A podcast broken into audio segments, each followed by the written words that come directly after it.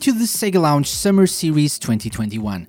We're on break over here at the lounge. We've got chairs everywhere, not much to drink, but it's summer and I didn't want to leave you guys without any kind of lounge content, so I've invited a few friends from all corners of the Sega community to record bite sized episodes of our 2021 summer series dedicated to the best Sega summer games. Well, not just Sega per se, but games on Sega consoles are fine too.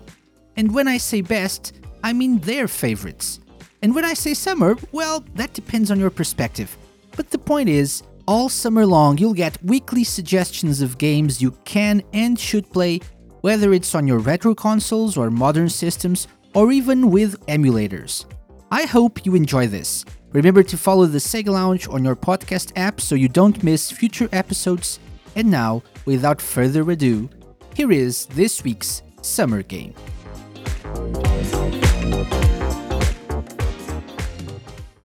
Picture the scene. A young I Need Fruit is wandering the streets of La Rochelle. It's a small coastal city in the south of France.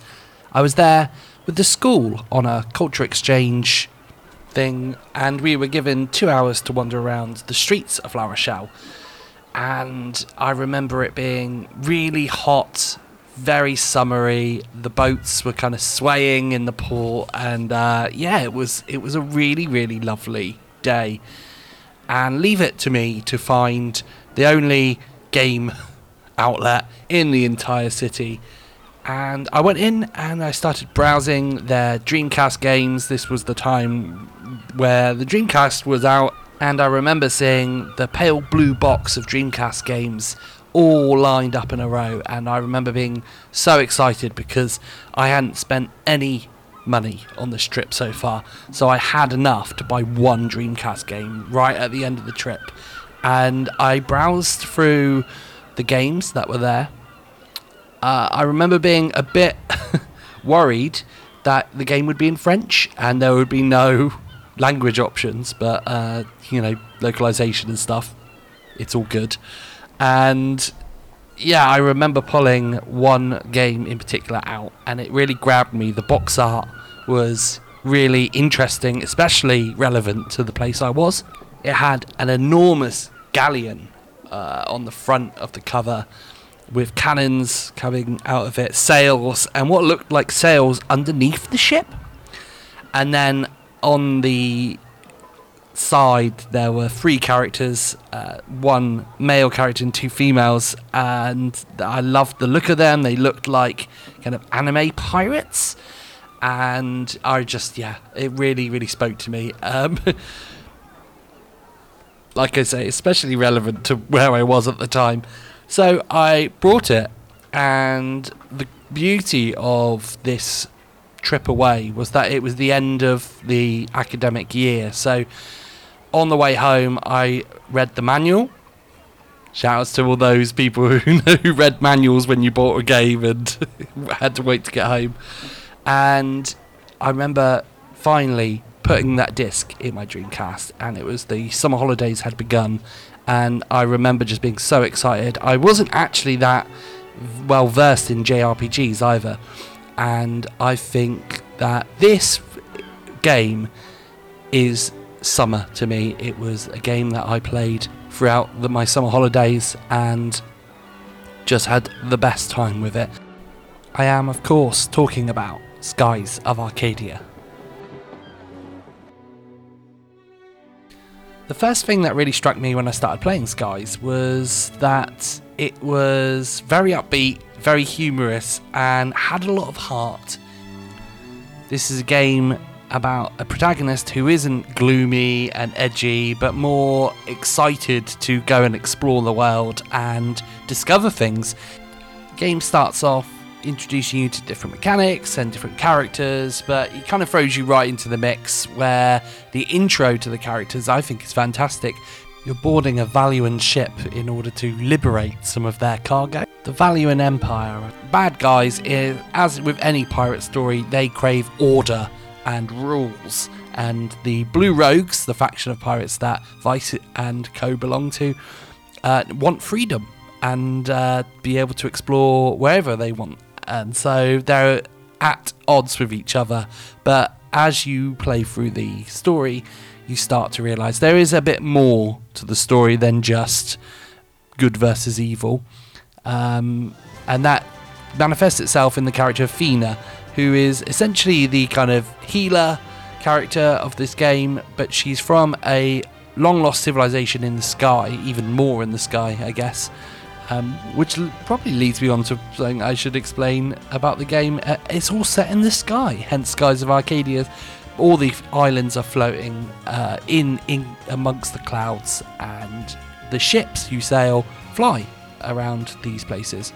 It's a really nice aesthetic to kind of hang out in and explore. And the story is simple, but it's really, really effective. It uses a lot of kind of Age of Sail tropes, from Moby Dick to proving the world is round. There's, yeah, so much to do with this game, so much joy in it. And um, one thing that I do remember sitting around my friend's house, I brought his, my Dreamcast down to his. I was playing through Skies of Arcadia. He was playing on his Dreamcast, playing Sonic, Sonic Adventure 2. I remember not finding out for a long, long time. In fact, I don't think I found it out through my original playthrough that you could skip the cutscenes in the S moves, which were essentially like limit breaks or summons if you need a point of reference from Final Fantasy. I watched Aika's Lambda Burst about a thousand times. I don't want to get into too heavy spoilers just in case I manage to convince one person to play this game that never played it. Uh, but there are twists, there are turns, there are some really lovely moments. Uh, one of which was um, discovering Japan, or the world's equivalent of Japan, Yafutoma. Uh, I absolutely loved discovering that place and have probably the best memories of summer during that because the waters are crystal blue in that area. And it's also because you get there by navigating quite a dark and gloomy labyrinth of, uh, I would say, probably the hard, hardest dungeon in the game. Um, and it's a ship dungeon, which probably brings me on to just talk very briefly about the combat. There's two kinds of combat in this game.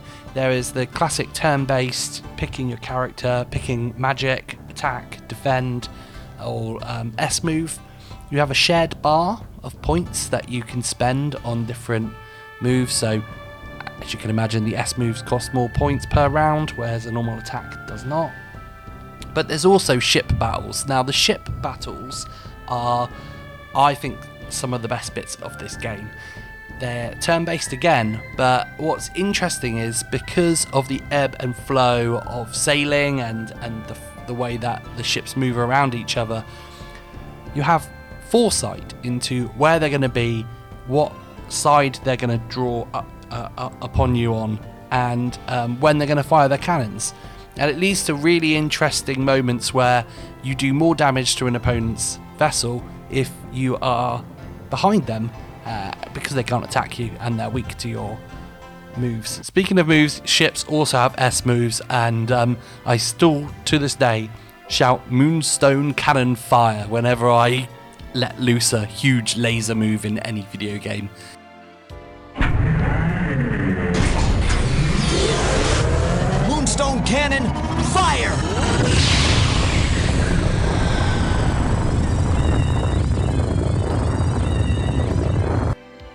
So yeah, this game stuck with me definitely. I would consider it my favourite RPG. I did at the time when I was playing it through that um, summer holiday, and my opinion on the game was only more vindicated when I replayed it later on in life on the GameCube with Skies of Arcadia Legends, which I still own, um, and I'm probably gonna play it today. Ah, speaking about this game as as as yeah, brought back so many good memories. Um, so if you haven't played it, uh, please do try try try and find it somewhere. And um, if you have played it, then I hope you agree with me that this is not just one of Sega's best RPGs they ever created, but one of the best RPGs. Full stop. I've been I Need Fruit. Thanks for joining me uh, for the Sega Lounge Summer Series, and um, yeah, see you around.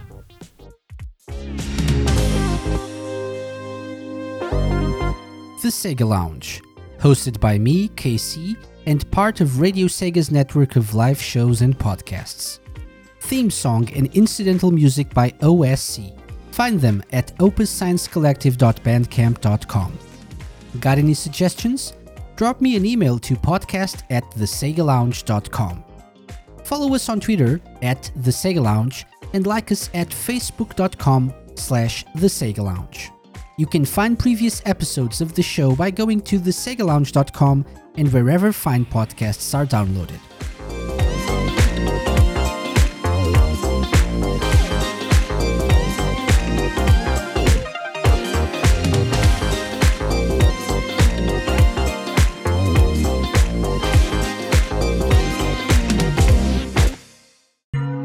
a Mixed On Productions podcast.